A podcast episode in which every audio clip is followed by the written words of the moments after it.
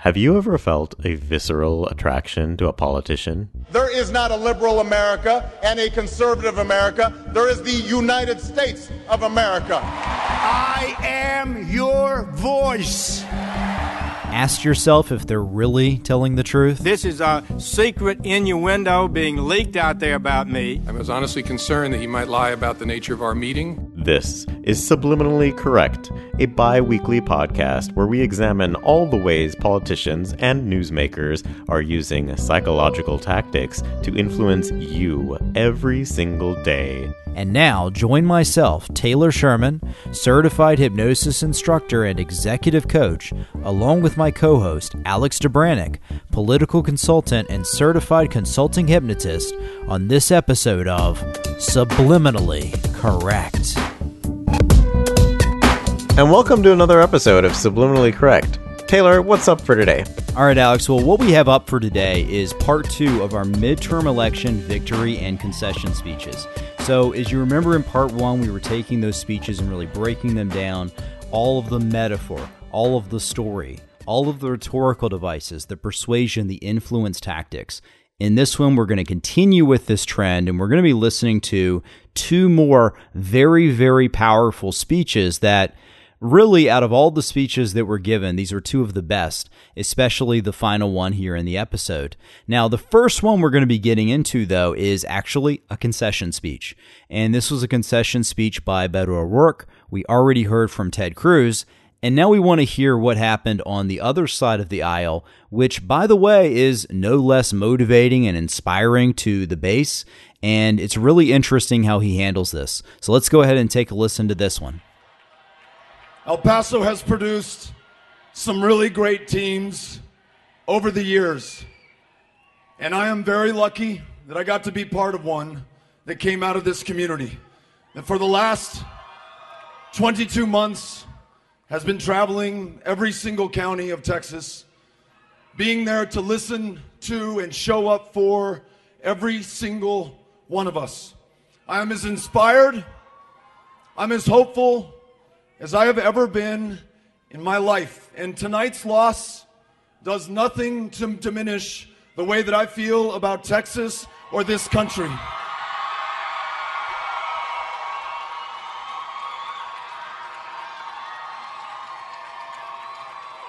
Getting to be with and to see all of you tonight reminds me why we set out to do this in the first place. We're not about being against anybody, not about being against another political party. We're not going to define ourselves by who or what we are against or afraid of or scared of.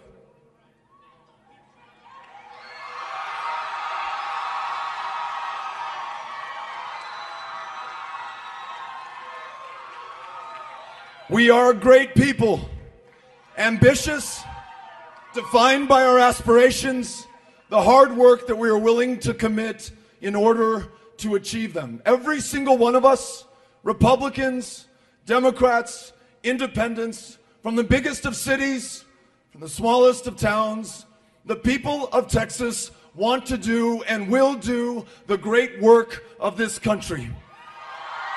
Boy, he really looks like he was prepared for another night. Up on the stage Right. there with the smoke behind him and the the rock band drum Wonder set. how much the tickets cost. yeah. Okay. We hear here uh, the thematic idea, right? We're a great people, ambitious. We're defined by our aspirations. The people of Texas. We know that general idea, okay? The people of Texas, who specifically want to do the great work of this country. So, who is it that is great? Aren't aren't all Texans great? Who who exactly is it that is great in his model of the world? what work are they going to be doing? Yeah, what what sort of jobs are they going to to have? You know, what what does that exactly mean? You know, so do you define work as jobs? Do you define work as something else? Do you need, do you define work as playing in the rock band? uh, maybe that, maybe that maybe that is the thing here. And then we hear almost this, you know, callback to uh, Tale of Two Cities. You know, it was the best of times, it was the worst of times, from the biggest of cities to the smallest of towns. Okay, from East Texas to West Texas, from the panhandle to the valley. That second part, of course, was a Ted Cruz quote. But, you know, we hear here this is the same rhetorical device being used again and again and again. So, from the biggest of cities to the smallest of towns, and notice his presentation, how he delivers it.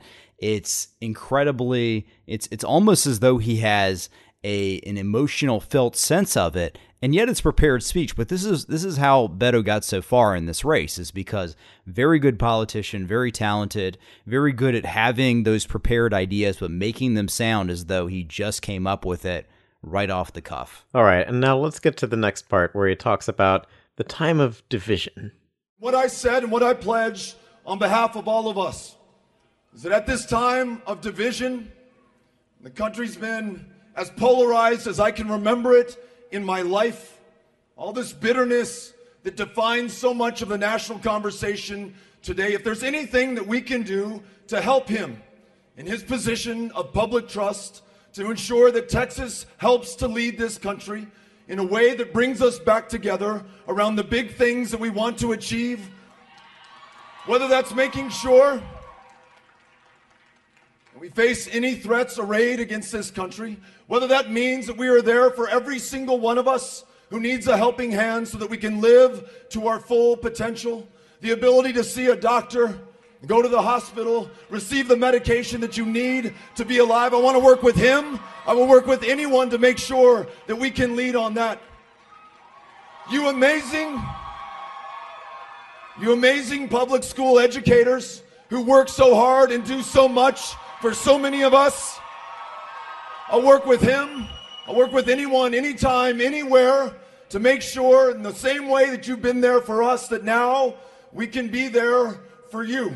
Not as Democrats, not as Republicans, but as Texans, as Americans. And here he's talking about supporting Ted Cruz and and drawing a contrast between all of the national bitterness and and back to you know local civility. He's trying to uh, uh, almost tie civility to himself and the local level, uh, and illustrate that that politics doesn't have to be bitter and divisive, because I am modeling that. Right. So he has much more of that inspirational message. He has much of more of that moving toward or possibility message, you know, much like Barack Obama. He's not going to be talking as much about the things to move away from about how horrible everything is. In fact, he's probably as as far apart from that as a candidate could be. Um, and yet we see the difference between a progressive, you know, Beto O'Rourke and a progressive, you know, Alexandria Ocasio Cortez. We we hear a complete different direction of the motivation, you know, between them. Okay, what is it that you know Beto was saying here that is you know he has that inspirational language. So we hear hear things like okay, the big things we want to achieve so we can live up to our full potential. What does that mean? Well, he goes on to define some of what it means for him the ability to go to a doctor, the amazing public school educators. And so, look, he just lost this race. Okay, it was a close race, but he just lost this race, and yet he is still campaigning. You know, this is why everyone keeps talking, even though he said he's not going to run in 2020. This is why everyone keeps talking about Beto running in 2020 is because the guy keeps campaigning. He's not here giving a concession speech, really. It's almost as though he's giving the same speech as if he actually won. Yeah, it's really interesting to see exactly you know what he could be framing this for. And so let's get on to the next portion here, uh, where he might be giving a couple more reasons why he might be a good presidential candidate. I want to thank this amazing campaign of people, not a dime from a single PAC, all people, all the time, in every single part of Texas. All of you showing the country how you do this. I'm so fucking proud of you guys.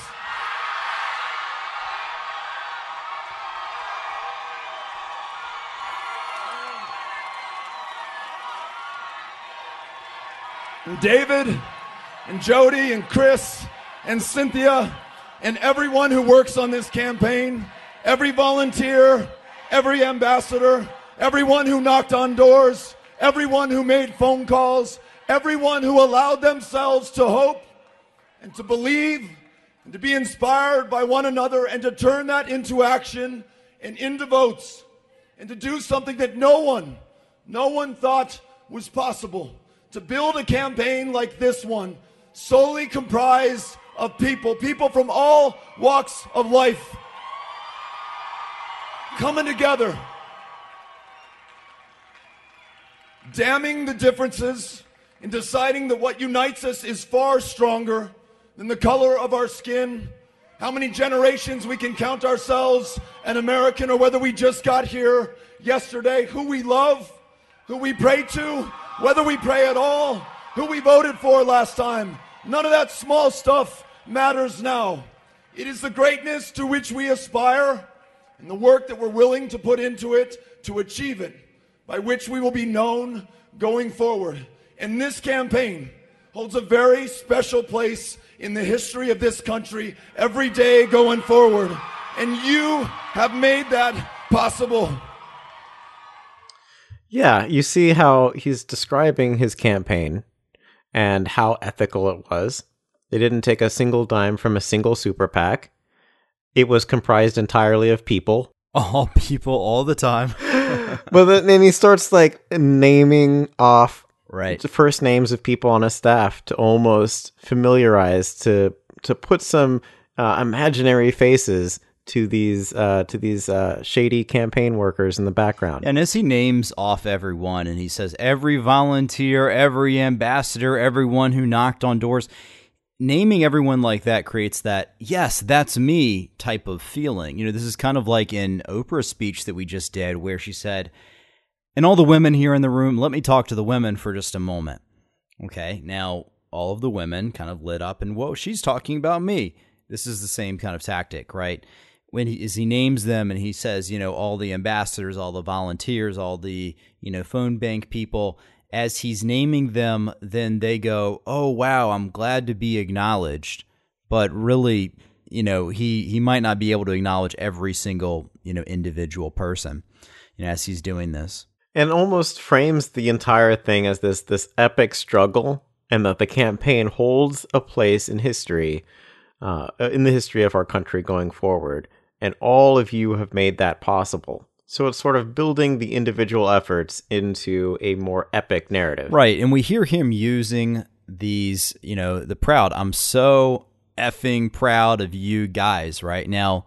One of the things about swearing like that is that it activates very primal centers of our brain. It kind of wakes people up and it has to be used judiciously and it has to be used in a way that you know, makes sense. In fact, for most politicians, I would say this is completely off limits.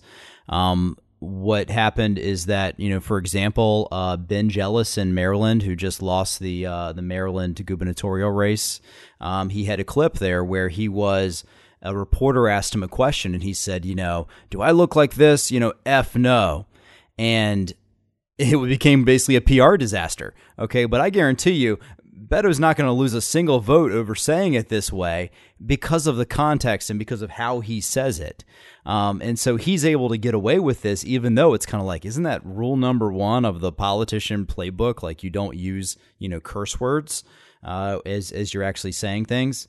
Um, and we hear him saying this, you know, uh, it doesn't matter who you love, you know, if you pray, if you don't pray at all who you voted for last time, who we voted for last time, none of that small stuff matters now.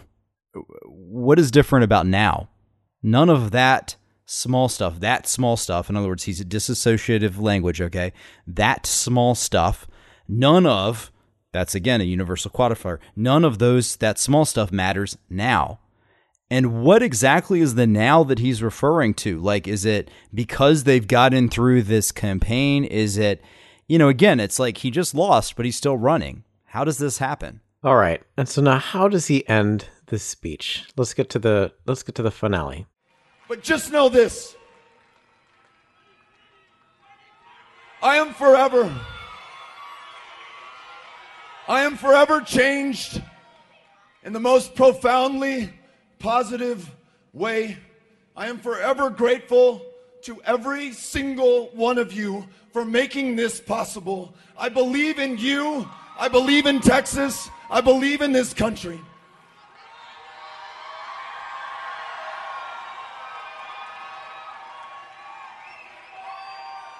And I love you more than words can express. And that love will persist every single day going forward, making sure that whatever we have created, whatever we have changed, and all of us will decide what that means and how far it goes, that it leads something far greater than what we have today. And that all of us, every single one of us, continue to believe and make possible the greatness of the United States of America. I am honored to have been able to do this with you. I am grateful forever, and we will see you out there down the road. Thank you, El Paso. Thank you, Texas. Thank you, every single one of you, for making this possible. I am grateful. I am grateful. Thank you. Wow, a lot of repetition there. Yeah, it's such a it's such a heartfelt speech too. It really sounds like there are parts in there that aren't very rehearsed. But one thing that I guarantee you was rehearsed is that he says something to the effect of all of you will decide what that change was Right. and how far it will go. that was a key moment. Exactly. He's alluding to perhaps a presidential run, maybe another Senate run because there's a there's another Senate race in Texas coming up in a little bit. Who knows? and much more than what we have today. So we have that comparative deletion. More in what way? How is that exactly going to be filled in? And everyone in the audience gets to fill in their own picture, uh, like we've been talking about. And you know, one other thing about this speech, again, just so we can kind of uh, keep the score scorecard here on what everyone's doing. Uh, I love you. Okay, what did Ted Cruz say?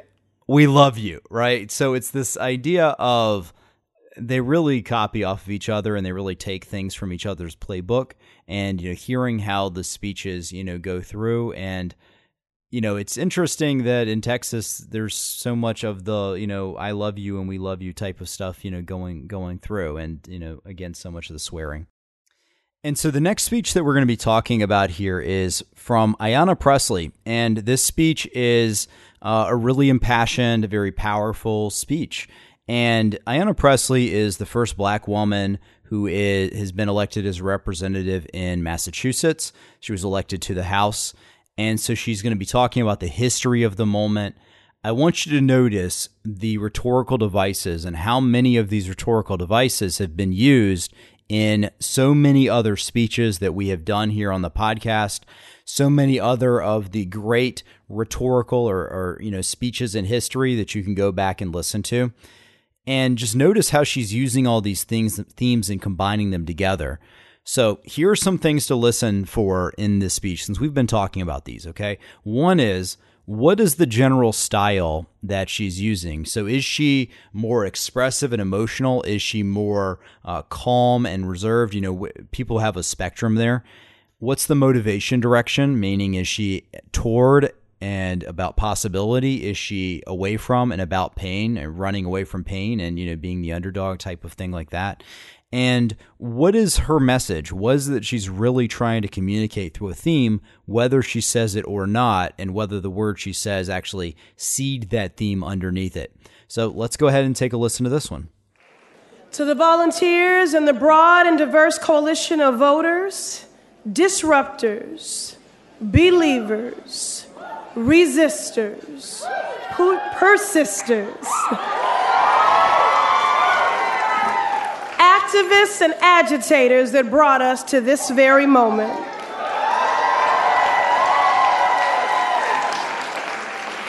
And I am so honored and humbled to share both the ballot and the stage with the many visionary, bold women who have raised their hand to run for public office.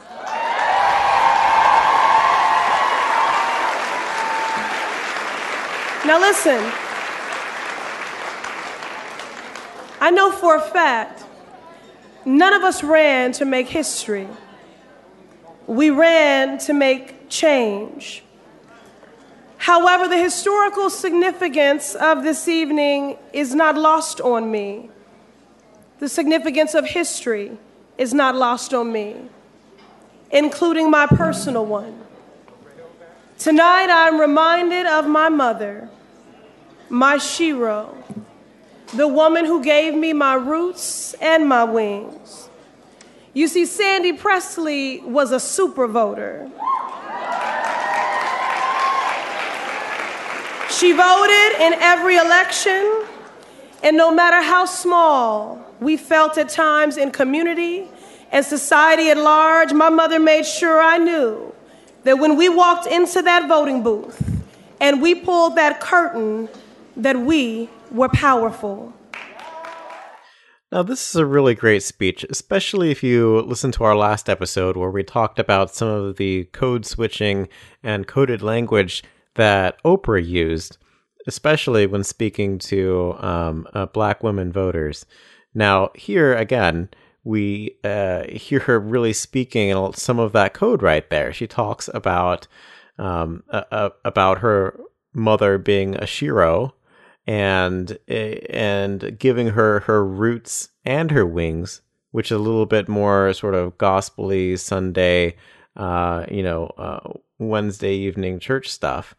Um, and it really brings back a lot of sort of cultural history, a sort of cultural narrative that people can pick and choose from all of the positive things to then imbue upon uh, the speaker.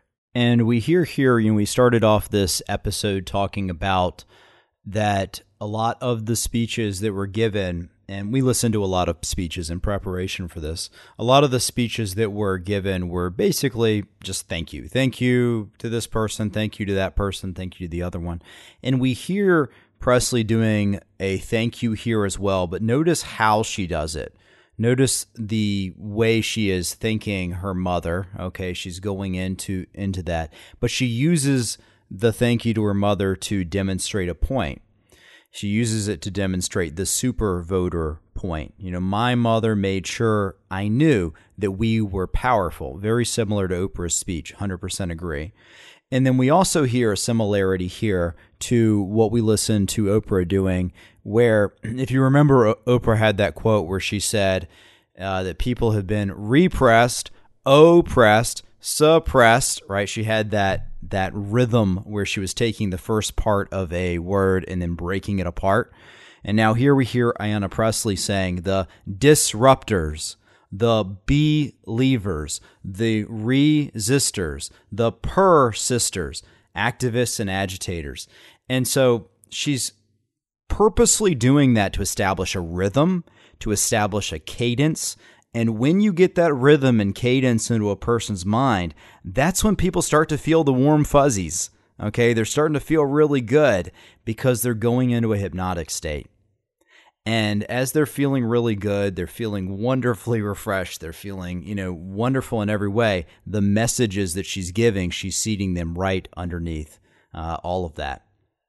And again, just like in Oprah's speech, we're talking about an underprivileged class. Many of them are, you know, women, black voters, uh, feeling powerful.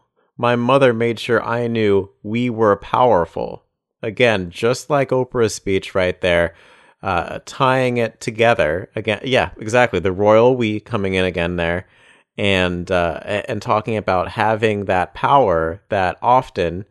Um, uh, these people might not feel powerful in their everyday lives. Now, in this next clip, we're going to be continuing with this theme of that kind of, hey, here's where I come from, here are my roots. We're going to be continuing with that theme, and she's going to be raising the idea of questions, questions that went through her mind. Notice here how she's describing her personal experience, but then it's going to be applying to the group. So let's take a listen to this. Tonight, Tonight in Massachusetts and across the country, we are standing in our power the same power my mother told me we had, the same power that compelled me to raise my hand and to not ask permission to lead.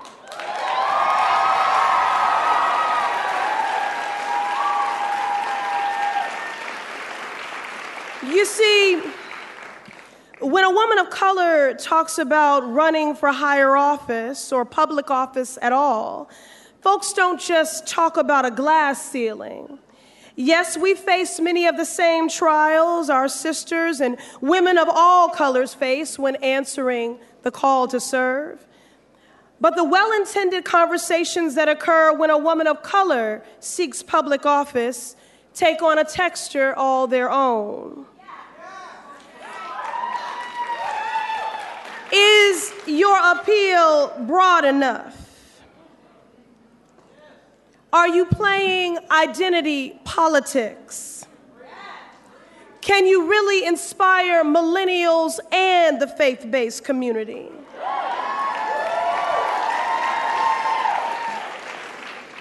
Can a congresswoman wear her hair in braids, rock a black leather jacket?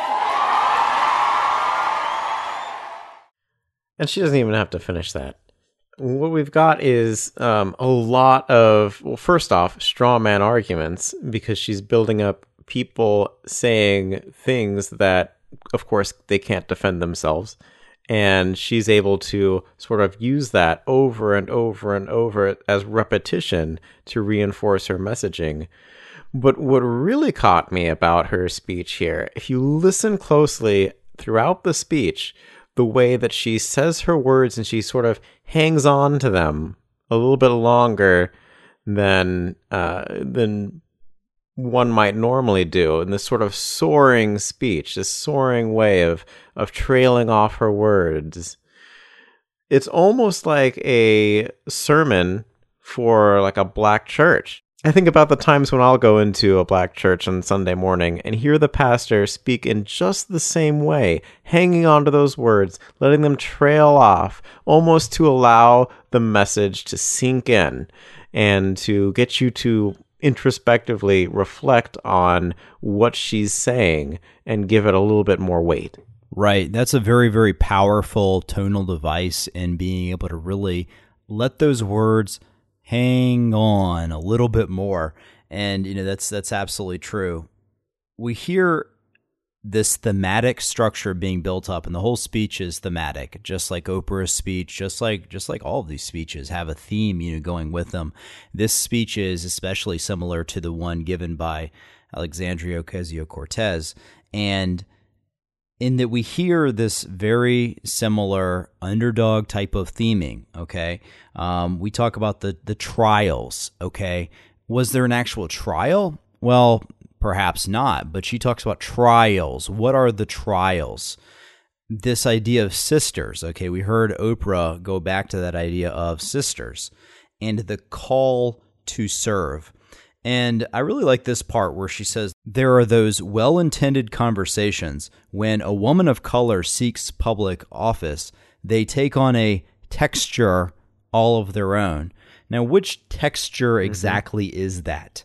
You know, so what we've got there is what we would call a kinesthetic predicate. In other words, it's a feeling word, okay? It's a texture. It's something which they're actually, you know, feeling. And then she begins this idea of the questioning, right? Can you do this? Is it this? And of course, she's answering her own questions. But what she's doing is she's building up this historical context now so that she can say, hey, here we are in the new world. This is the way things have been. This is where I've come from. And now we're in the new world.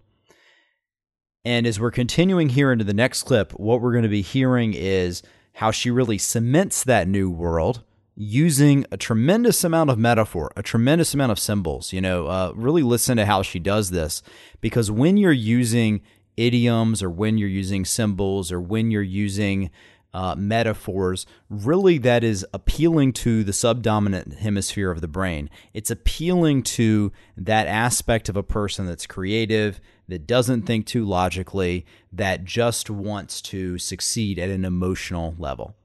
Let's take a listen to this one. When it comes to women of color candidates, folks don't just talk about a glass ceiling, what they describe is a concrete one. But you know what breaks through concrete? Seismic shifts.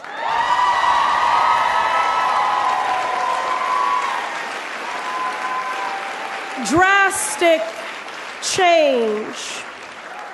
When those tectonic plates of revolution shift below our feet, when our communities deserve and these times require bold vision, activist leadership, a movement builds, and the citizen activist rises, and a force, they are a force to be reckoned with.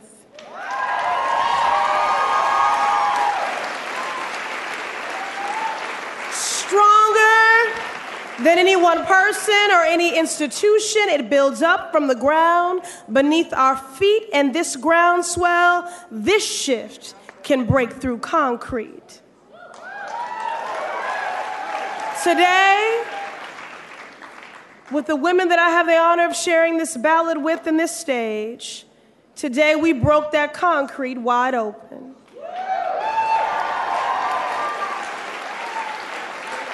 And yet, I have no intentions of delivering a victory speech. What I'm offering is a vision. One where together we can break cycles of poverty, break and rebuild a criminal legal system that actually delivers justice.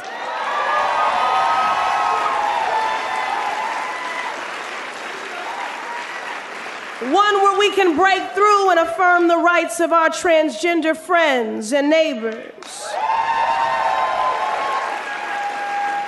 One where we can break through and create an economy where one job is enough.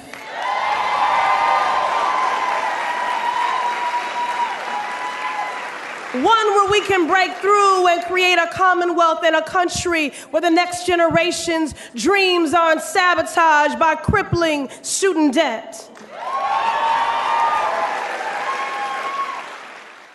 And wow, here we hear these powerful metaphors being applied. All right, so let's break this down. So there's the content of what she's describing, which is being a woman of color, running for office, having that be a difficult process but listen to the way in which she describes it. The glass ceiling is a concrete one. Dot, dot, dot. But what we want is drastic change. And you know what breaks through concrete? Seismic shifts, tectonic plates of revolution shift below our feet. And so she's, t- and then, you know, today we broke that concrete wide open. Now, here's what I want for everyone to, to notice about this is that because we've talked a lot about metaphors and analogies, this is a particularly good one. And here is basically what happens inside of a person's brain when this is going on. Um, this is something that comes from the field uh, of the study of embodied cognition. And it's a particular thing called scaffolding. And scaffolding is this idea that our higher mental processes, our abstract mental processes, are grounded or rooted in our early sensory motor experiences. So when we're talking about for example, earlier on her speech, she's talking about raising her hand up. I, you know, I rose, I raised my hand. That is something that is an abstract idea, but it's also a very foundational body idea right? So there's this idea of the ground beneath our feet breaking open. And so, you know, if a person has lived in a place with earthquakes, or if they've felt some sort of shatter beneath the ground, or if they've just felt someone walking quickly among the ground, that's a very early experience. Like, we don't have to go too far in life before we experience something similar to a shaking or a, you know, a ground uh, breaking up. And so, what she's doing is she's linking this to a higher thought process. She's linking this to this idea of not just the ground breaking on a physical level, but breaking ground at a mental level. Okay, now this is where we start to get a little bit persuasive. Because when we're talking about breaking ground at a mental level, then what do we hear her saying with her with her language? We're going to break this. We're going to break that. And then we're going to break through this other thing. We're going to break through that other thing. Now, a breakthrough, as people talk about it, has nothing to do with breaking wood or metal, or it has nothing to do with breaking glass or concrete. A breakthrough is a mental achievement, a victory. And notice how you can't hear one without hearing the other. So when someone's using that word breakthrough or break break, especially when she set it up like this, you can't hear only the higher level process you have to also hear the other experience and so that's that's what makes this particular metaphor this particular type of analogy so very rich and so very powerful Right, and listen to her tonality as she's going through it. Again, just like, you know, she's doing that scaffolding, she's also raising her voice and building upon that momentum as she's saying each thing with a little bit more energy than the last one. Now, she's very subdued. She has a very subdued personality, but a very deliberate one, and one that you can hear that deliberate energy grow with each statement. Yeah, our communities deserve and these times require. You know, I listen to that and it's like, wait a second, something here is going on. Our communities deserve and these times require. So this is a noun, verb, noun, verb, right? Communities deserve, times require. But she says it in such a cadence that it really makes it even more powerful. So this and that and this and that. Um, and the other part of this that she's going to begin to allude now, as we get into this next clip, she's gonna she's gonna go back to this theme, but she just mentioned it now, which is so I didn't come here to give you a victory speech. I came here to give you a vision, and so she's going to go back to that uh, here in the next clip. I have a vision to break through. You see, we've spent months on the campaign trail working to give folks a reason to believe, something to vote for.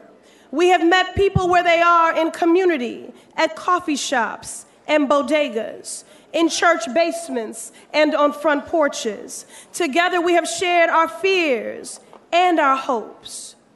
And although we have talked about the current occupant in the White House, coming at us like a locomotive to roll back every civil right, protection, and freedom we have fought for and earned. And we have talked about the threats to our families, our safety, our very autonomy over our bodies, and the life saving health care we need. And together we have also dreamed of what is possible. We have been audacious enough to redefine this moment in time. We have affirmed that while this could go down as the darkest time in our history, we won't let it be. And instead, we will be defined by our hopes, not our fears. We have been bold.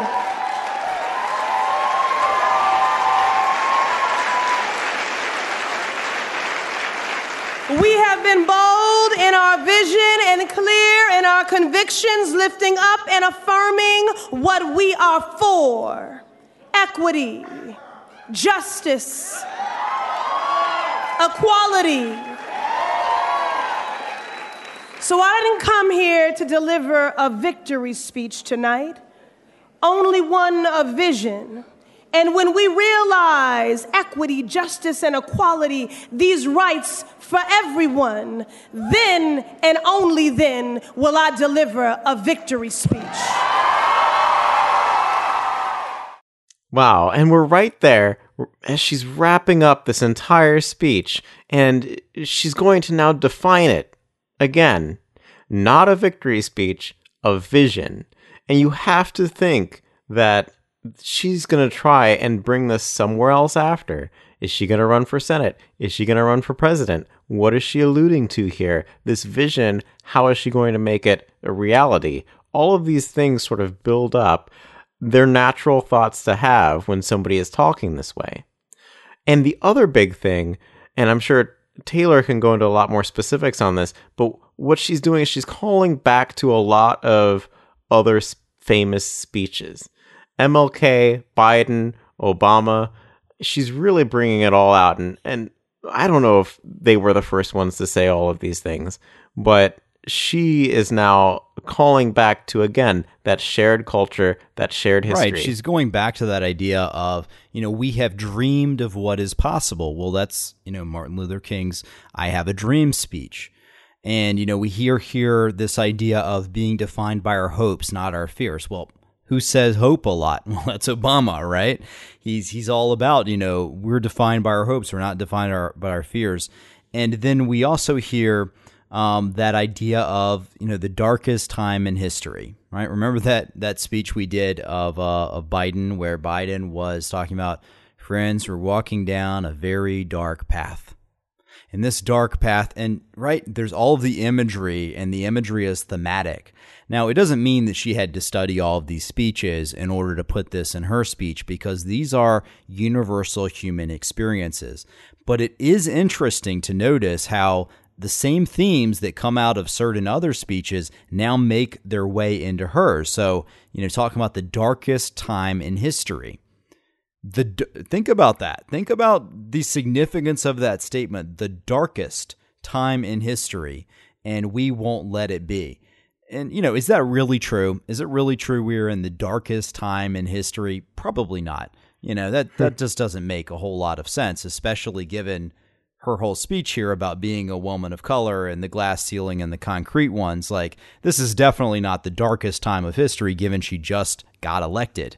Um, but, you know, we hear, you know, again, that idea of the vision and that powerful reframe you know it's it's so powerful because like people said oh this is her victory speech this, this was the conversation in their head this is her victory speech so then she said it and she set it up and then right at the end it's not a victory speech, it's a vision. And I'm only going to give that victory speech when dot dot dot and we don't know when the actual um, other part of it actually, you know, flows through.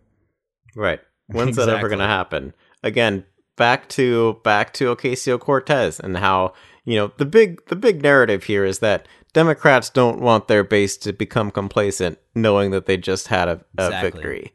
And so what they continue to do is to build in that that uh, beleaguered underdog status, which to a certain degree is true, but they don't want Democrats dwelling on this win too much. Now, with a great speech like this, um, everything, all good things need to come to an end, uh, and we'll get here to the last portion. Tonight is just the beginning. Don't allow anyone to tell you that as a Democratic Party, we have to choose. Don't allow anyone to tell you that we have to moderate our ambitions or compromise our values, no matter how sobering the landscape. We are the party of workers' rights and immigrants' rights and women's rights.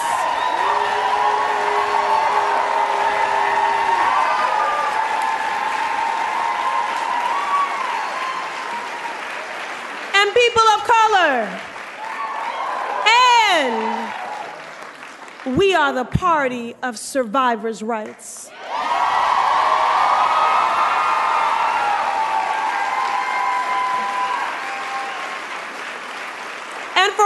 Those reasons, we don't have to wait our turn. We don't have to wait for change. Tonight we pick up the mantle. We continue to work, working to restore your hope, to restore your trust, to redeem your relationship with government. I still believe in the power of us, and change is on the way.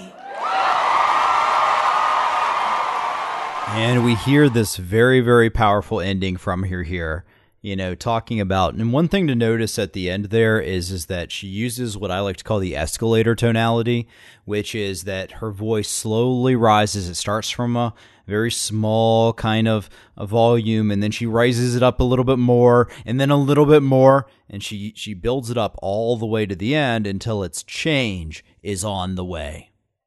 Yeah, she's really getting into it now. You can almost hear a little bit of Obama in her speech right there and she you know is giving this this glorious speech that that's not a victory speech but it certainly sounds like one. Tonight is just the beginning. And again calling back to common themes and, and sort of common shared uh, narrative she broadens it out to being that Democrats. And what does this mean for the party with as Democrats who are the party of this and the party of that and the party of this? And everybody gets more worked up and more worked up because you know they know that these other things are true. And so it, it, it's really a great way to build that excitement and build that enthusiasm by talking about all of the other things that they're excited and enthused about. Yeah, and getting into this idea of Democrats are the party of immigrants' rights, workers' rights. And, you know, all of this, of course, is well, didn't Ted Cruz, you know, say in the in his clip that, well, that uh, what he was running for was workers' rights, right? It was that whole idea of the oil workers, and you know, talking about that. Um, and then she says, you know, survivors' rights. Well, you know, survivors' rights has become the callback to sexual assault, you know, victims. And so that's really what that means. But think about all the other things that a survivor could be, right? What does it mean to be a survivor? Well, it means this whole idea of being an underdog. Okay, if you're a survivor, you must have gone through some really, really bad stuff and come out the other end. And now, see, now it is the hero's journey arc again. Now it is the arc of moving through and being able to finish at the end and really get your pot of gold. Really get, as Oprah said, the crown on your head. Okay, to really get that gift, that right in which you had as your birthright, but you were just denied up until now. All right, I think that's about all the time we've got for today. Be sure to visit our website at subliminallycorrect.com. Uh, head on over to our Patreon and donate. You can support the show for as little as three bucks a month to buy us some coffee. And if you like the show and you want to give us a little bit of feedback, head on over to Twitter. You can tweet at us at subliminalpod or you can go to our Facebook page, Subliminally Correct, and comment there. Uh, send us your questions, send us your feedback, and we might even read some on the air. And we'll see you next time.